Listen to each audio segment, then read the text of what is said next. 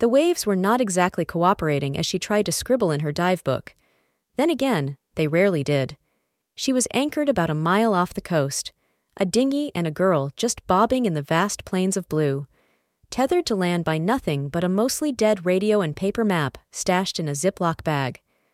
While finishing suiting up, Julia Rossen waved at the occasional whale watching boats that floated by. Tourists armed with binoculars populated the entire deck, eager for their wild encounter. She laughed. Tourists never seemed to disappoint in the entertainment department. Elbowed off the edge of the railing by a wife aggressively applying what looked to be a fifth layer of sunscreen, the bottle splashed down into the sea. I'll have to grab that later, Julia sighed. Finally, after her fins were strapped tightly around her ankles, weight belt fastened to her hips, and goggles lathered in anti fog, she noted the time in her dive log, the little worn yellow book full of her adventures 7 a.m., June 8, 2022. Closing the book with a flourish, she stashed it back in her satchel. Triple checked the motor was turned off and the anchor locked before backwards rolling off the edge of her little ship. Plunging a good five feet into the Pacific's warm waters, grinning. The feel of bubbles and salty currents never ceased to delight her. And this wasn't even the best part. Julia resurfaced with one scissor kick of her fins. Preserving every ounce of energy possible was the first rule of free diving one of the Ten Commandments, as her uncle had put it. He was the one to teach her about the dying world of free diving. Took her out weekend after weekend to slip down to the reefs and underwater caves. Occasionally, they would take spear guns and hunt, but Julia never did this by herself.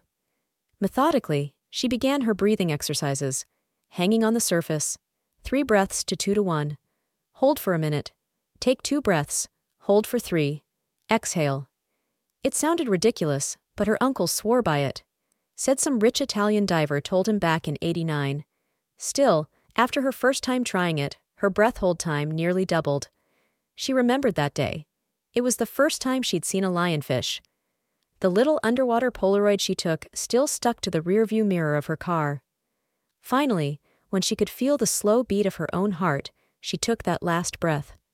Swallowed it deep and let it fill her lungs pour through her veins, and settle in every crevasse of her body. She could feel her diaphragm stretch to the max, her rib cage expanding gently. And that was it. She dove. Arched her back and fell through the water. Mermaid kicking her legs slowly and steadily. A rhythmic motion through her whole body as she plummeted. Ten feet turned to fifteen in less than 45 seconds. The light rays were so bright and gold at the top, turned deeper gold. The water is a cool cerulean blue, and just getting darker. The edges of the reef peeked through the depths, catching the light here and there. The sandy bottom rippled like a drunken illusion. For miles and miles and miles. Julia checked the dive meter on her wrist. 27. 124. Her lungs were tight but relaxed as she approached 30 feet. Her heart calm in her chest as she took in the landscape before her glowing red fan coral bustling with a school of parrotfish. A couple of small minnows ducking in here and there. So many types of coral she hardly knew the names of half of them. Eels slipping in and out of the dark canyons and holes. Silently. It was all silent. Nothing but the sound of her heartbeat, which was muffled and infrequent. She stole a glance back at her watch as she touched down on the bottom of the ocean. 32 feet down. Two minutes and 15 seconds. She had about five to explore, and she didn't intend to waste a second. She pushed off, gliding over the reef, scooped up the occasional shell that caught her eye, waved at the fish. She was in another world entirely, and it took her breath away, quite literally. All too soon, her timer buzzed. Vibrations echoed in the water as she stared up at the surface.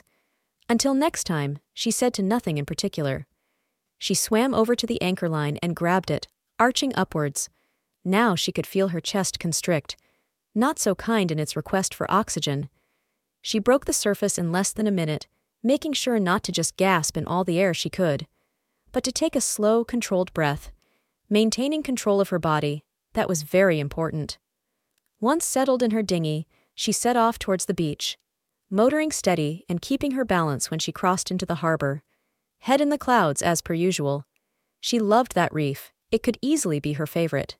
Her goal was, by the end of the year, to have her nine minute breath hold down so she could explore the coral cave. Rumor has it, there's a mysterious box down there. Hey, do you have a ticket to dock here? Dazed, Julia looked up, snapped back to reality from mindlessly tethering her dingy to the first empty spot she could find. She held the rope slack in her hands and stood up straight on the wobbly dock. A fisherman stood in front of her, dressed in some tattered shorts and barefoot. Fishing pole in one hand, little silver bucket in the other. Who uses a bucket and not a cooler? she thought. I have a permit? She was puzzled. Ticket? And since when did anyone care who docked here? It was a public harbor. She glanced around. Odd. All the boats were old, collector's vessels.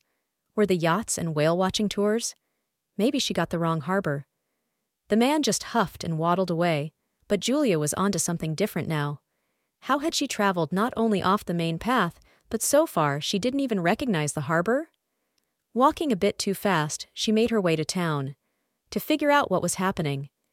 She sloppily threw on her button up and sandals, shouldered her backpack, and threw her hair up just as she crossed the street.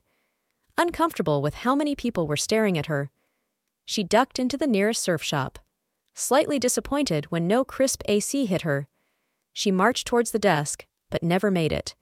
The swimsuit was what caught her eye first, something straight out of a 50s pinup magazine.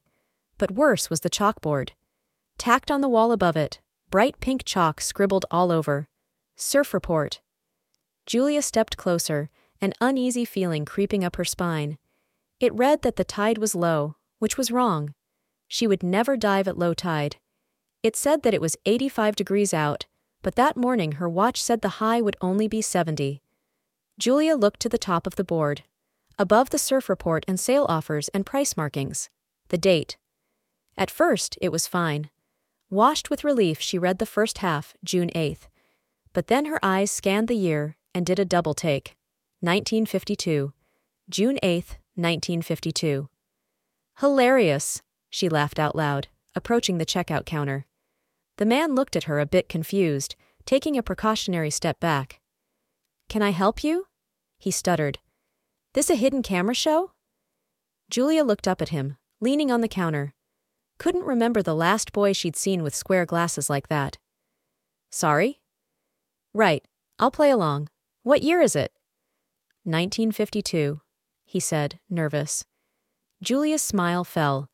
She reached for the stack of surf magazines beside the register. Sure enough, they were all vintage looking, dated with some month and 1950. Cover girls in the most modest suits Julia had ever seen. Wooden boards. She dropped the pile on the floor and ran out to the street.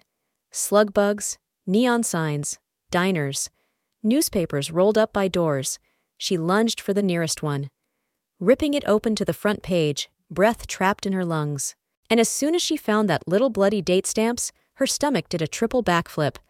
Chills enveloped her entire body. She was in her town, the version of it from 72 years ago.